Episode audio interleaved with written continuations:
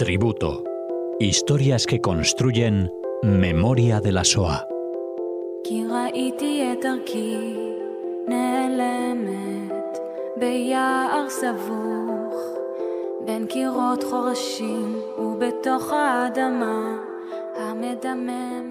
Comenzamos este espacio dedicado a los tributos de Cecilia Levitt aquí en Radio Sefarad. ¿Qué tal, Cecilia? Hola, Alejandro. Bueno, vamos con otra historia más para todos los oyentes interesados en, este espacio dedicado a la Shoah. Hablamos hoy de Tzvi Slamovitz. Exactamente. Hoy para mí es un tributo muy especial.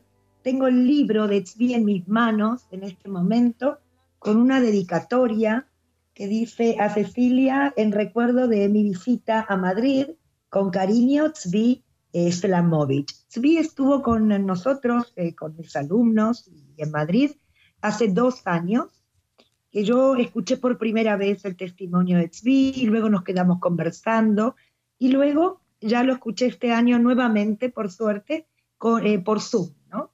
Em, y yo quiero dedicarle de verdad un tributo porque es una historia eh, para mí significativa, pero que forma parte también de la identidad de los sobrevivientes. Vamos a hablar, eh, a lo mejor nuevamente, del tema de la infancia en, la Shoah.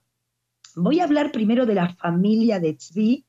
Em, contaros que los padres llegan a Bélgica en los años 30.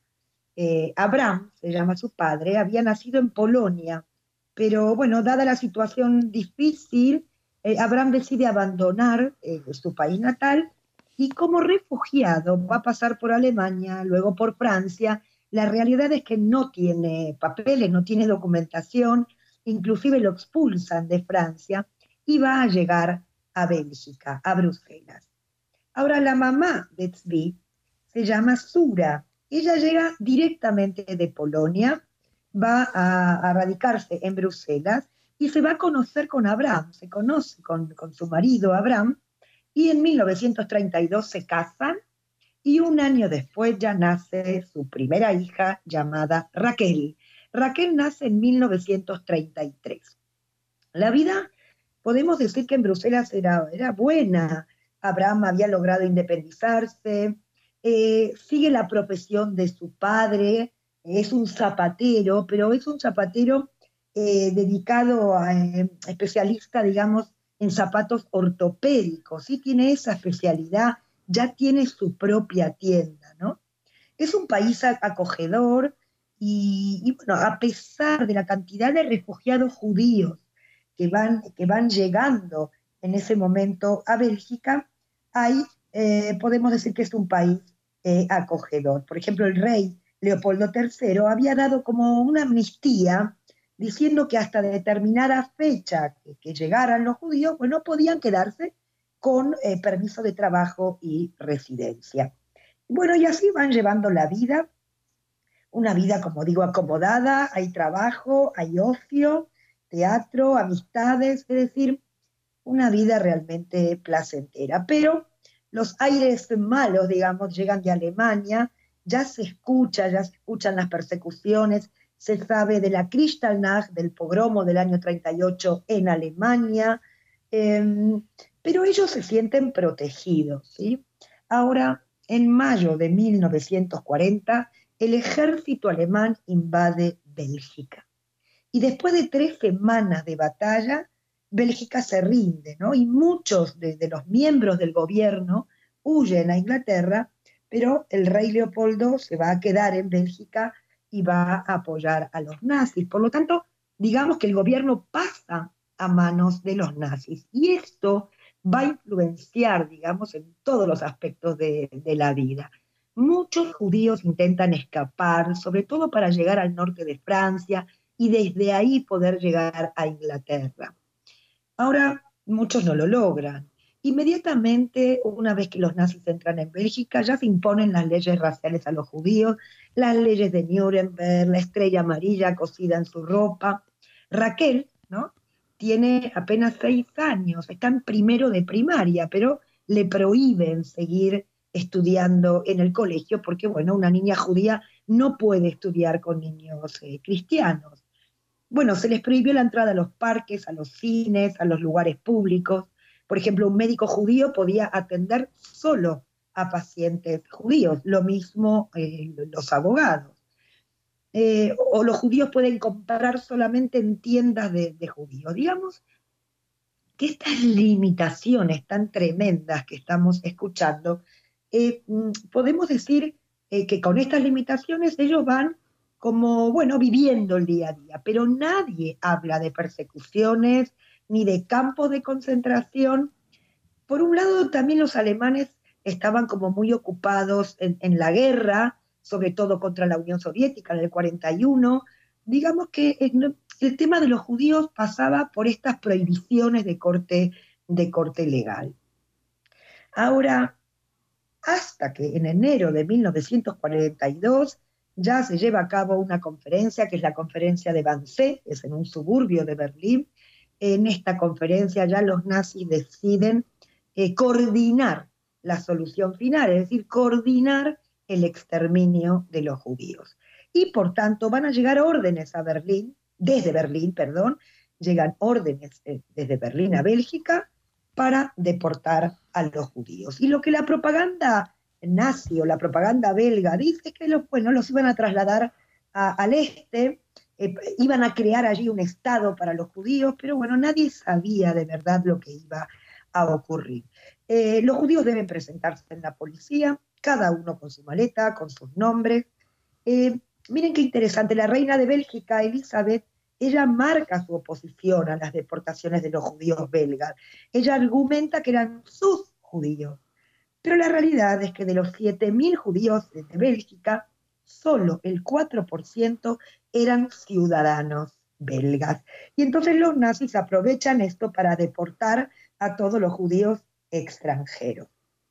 Y los judíos al principio, bueno, se presentan porque son buenos ciudadanos, cumplen, eh, cumplen la ley, y también por otro lado tienen, eh, tienen miedo, ¿no? ¿Qué, ¿Qué es lo que va a ocurrir?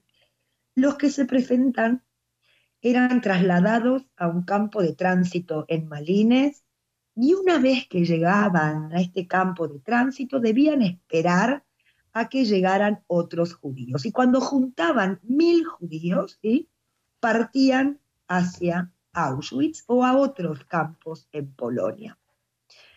Hay otros judíos que deciden ocultarse, ¿sí? pero también esto eh, implicaba una dificultad porque eh, perderían las, tarjetas de racionamiento, eh, o sea que no, no podían ¿no? adquirir los víveres, los, los alimentos.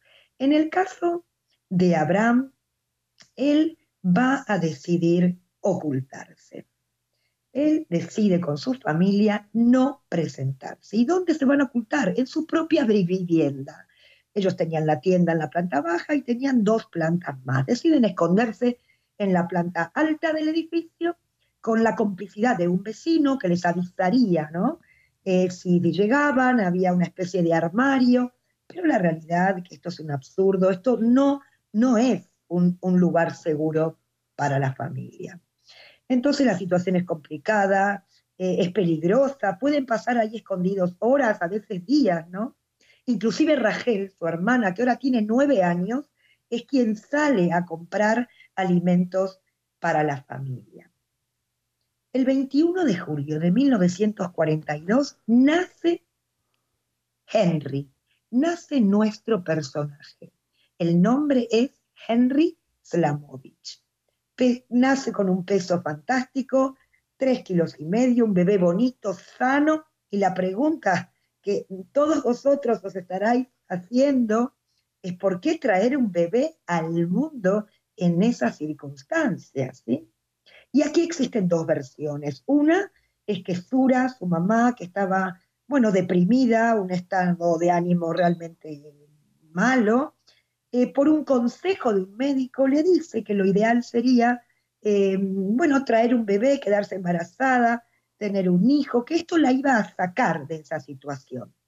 Pero hay otra versión, que hay un rumor que los alemanes van a esterilizar a las mujeres judías y muchas van a quedar encintas, van a quedar embarazadas y van a dar a luz en esos años. Fuera lo que fuera una versión u otra, la realidad es que ahora hay un bebé en la casa, el pequeño Henry.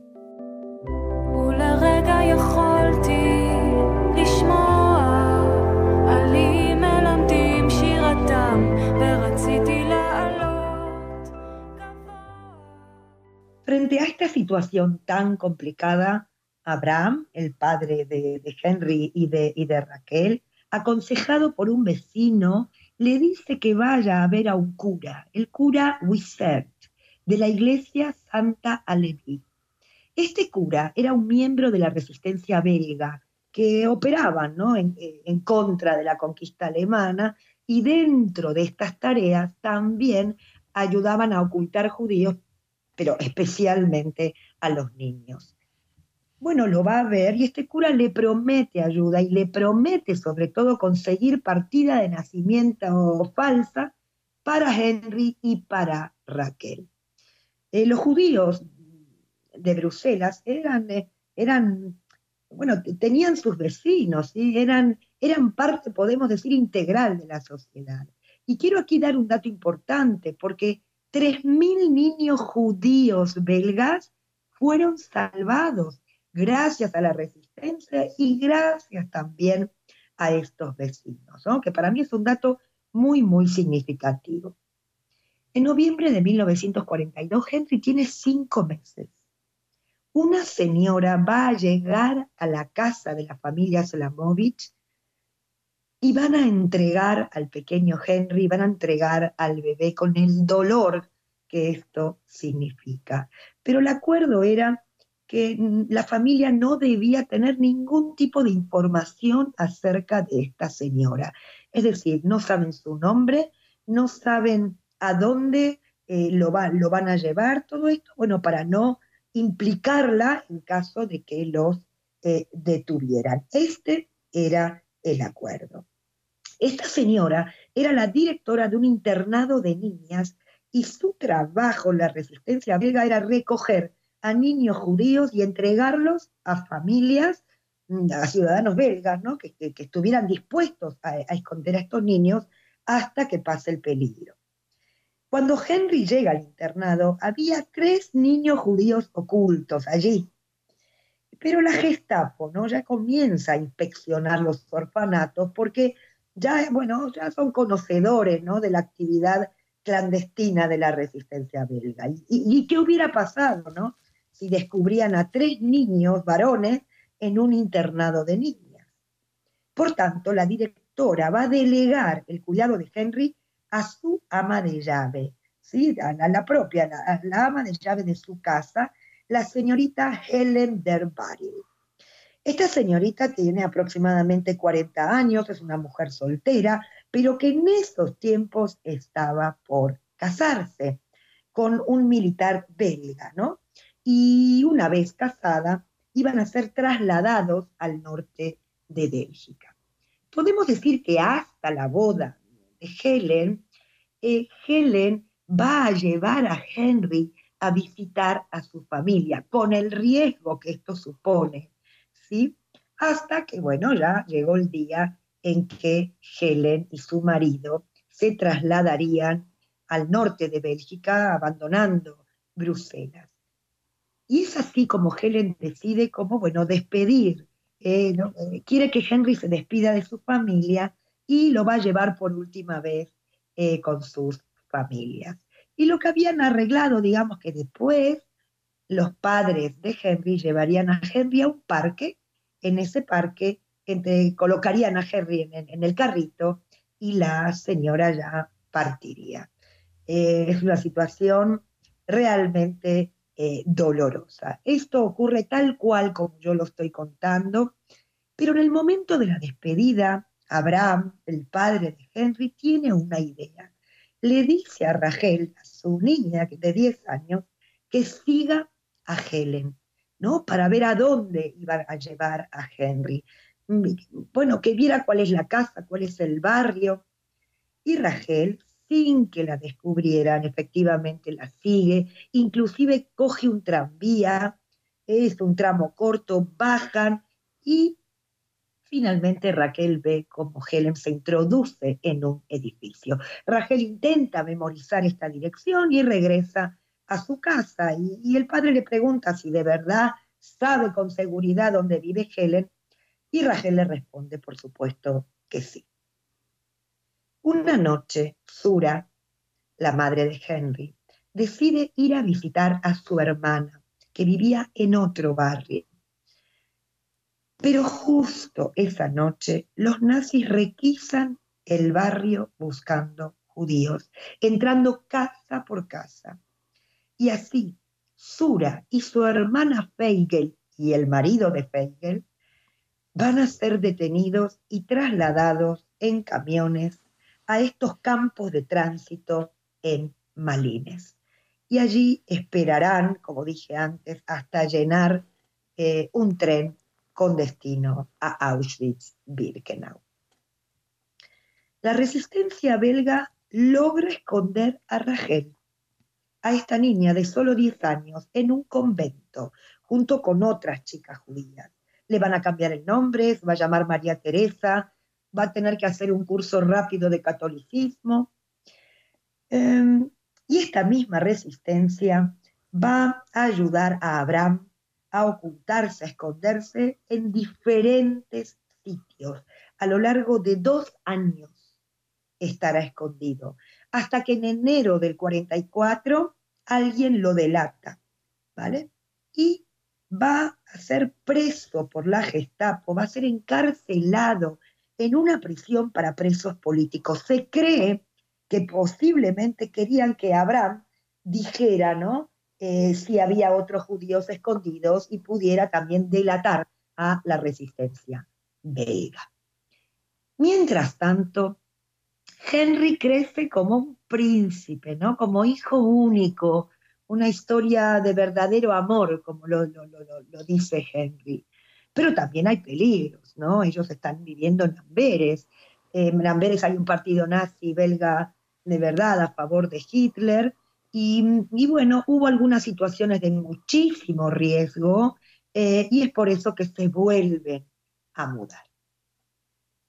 Abraham estará en la prisión hasta septiembre del 44, cuando ya llegan los americanos y también los ingleses y liberan a los belgas. Abraham podemos decir que fue uno de los pocos padres que llegan a aquel convento a buscar a su hija.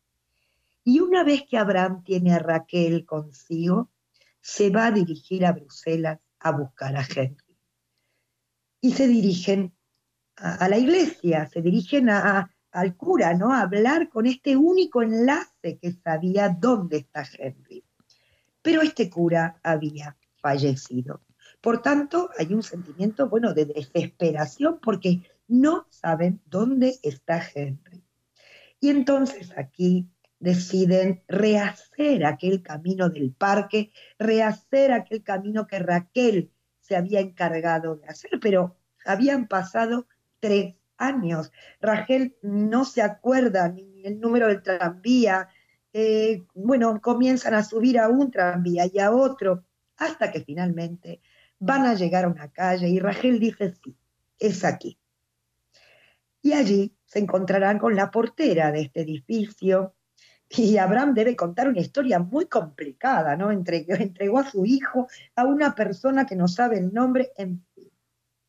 Pero esta portera dice, sí, yo me acuerdo que aquí había una pareja con un bebé que no era de ellos. Y esta portera rescata en sus papeles el nombre de Helen y de su marido. Y gracias a la ayuda de la policía belga, logran encontrar al matrimonio y al pequeño Henry.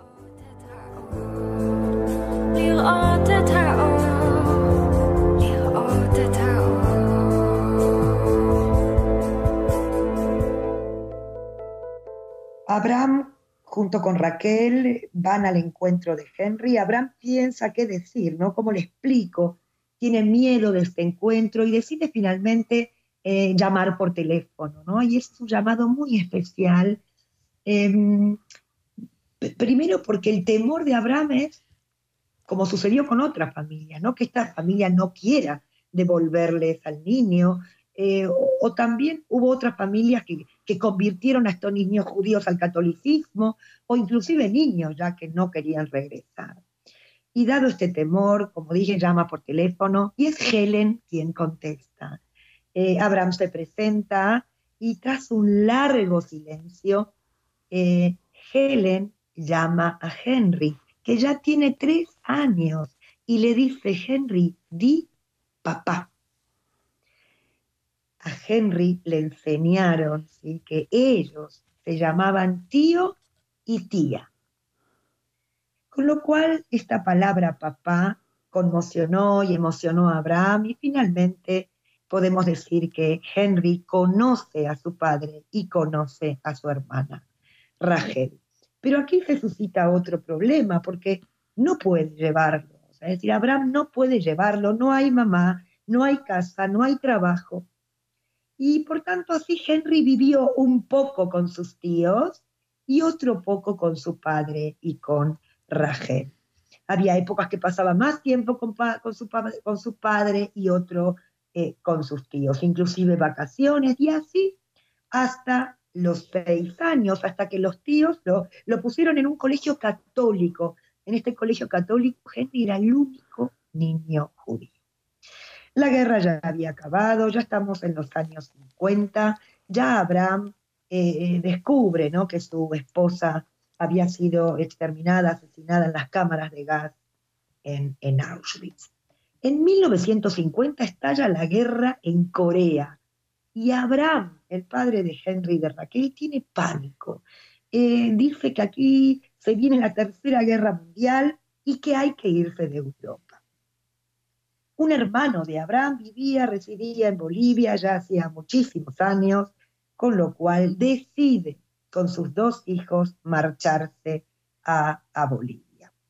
Por supuesto que los tíos, o como él también lo llama, estos padrinos, querían adoptarlo, eh, pero bueno, Abraham, el padre, no, no, no, no lo acepta, no quiere. Y es así como Henry va a pasar 10 años en Bolivia y 10 años en Brasil, en constante contacto con sus tíos, o como los llamamos él, sus padrinos. Eh, cartas, em, son 21 años de cartas, de regalos de cumpleaños, etcétera, etcétera. En 1971, Henry ya está casado, tiene hijos, su padre Abraham y Rachel ya estaban en Israel, habían decidido establecerse allí y ellos también deciden su aliá, deciden vivir en Israel. Y ya camino a Israel van a pasar por Bélgica al encuentro de sus tíos. Y es así como Tzvi nos cuenta que encuentra una casa llena de fotos, por supuesto fotos de, de Henry desde pequeño y a lo largo de todos estos años. A partir de aquí la relación se establece como más fuerte, inclusive Helen visita Israel en el año 73 y ya con los años eh, la señora Helen envejece y va a fallecer en 1983 a los 86 años. Cuando fallece, Henry va a estar con ella, va a ir a visitarla, es, es una despedida y mucho de, lo, de lo, que, lo que Henry cuenta es lo que Helen le cuenta en estos últimos días antes, antes de fallecer. Para ir cerrando mi tributo, eh, yo todo el tiempo lo llamé Henry, pero cuando ya Henry se establece en Israel, cambia su nombre por Tzvi, ¿sí? Y ahora, a partir de ahora, lo voy a llamar Tzvi. Tzvi, cuando está en, Bruselas, mm, por primera vez va a haber un monumento, ¿sí? Que el gobierno belga eh, le dedica a los judíos, ¿no? Y es, está en un patio muy grande, es un muro que contiene los 30.000 nombres de los judíos belgas y por primera vez ve grabado ahí el nombre de su madre y de su tía. Una anécdota para mí interesante que él dice, bueno, voy y compro flores, compró un ramo de flores y lo deja y, decide escribir una tarjeta. Él dice, pero yo qué escribo aquí? Y decide escribir los nombres de los miembros de su propia familia, que en ese momento eran 13 miembros. y sintió como una especie de, victoria, ¿no? Hoy eh, Tzvi tiene seis hijos, 16 nietos y tres bisnietos. Es una historia de bondad, es una historia de amor y de dolor. Por supuesto que la señora Helen y su marido fueron nombrados justo de las naciones en el año 2002. Muchas cosas me pasan a mí por la cabeza. Pienso en lo difícil, en el dilema, ¿no? De dejar a sus hijos, algo impensable para nosotros en, estos días, ¿no? Eh, pero hay otro tema que nunca a lo mejor abordé en profundidad, que es el tema de recuperar a los niños después de la guerra. ¿Cómo se hace esto? Ir a los conventos, a los hogares. Em, realmente una tarea enorme y por eso vaya todos mis honores a aquellas organizaciones que se ocuparon de, de aquella tarea tan tan difícil y de llevarlos a Israel o también a restituirlos a su familia.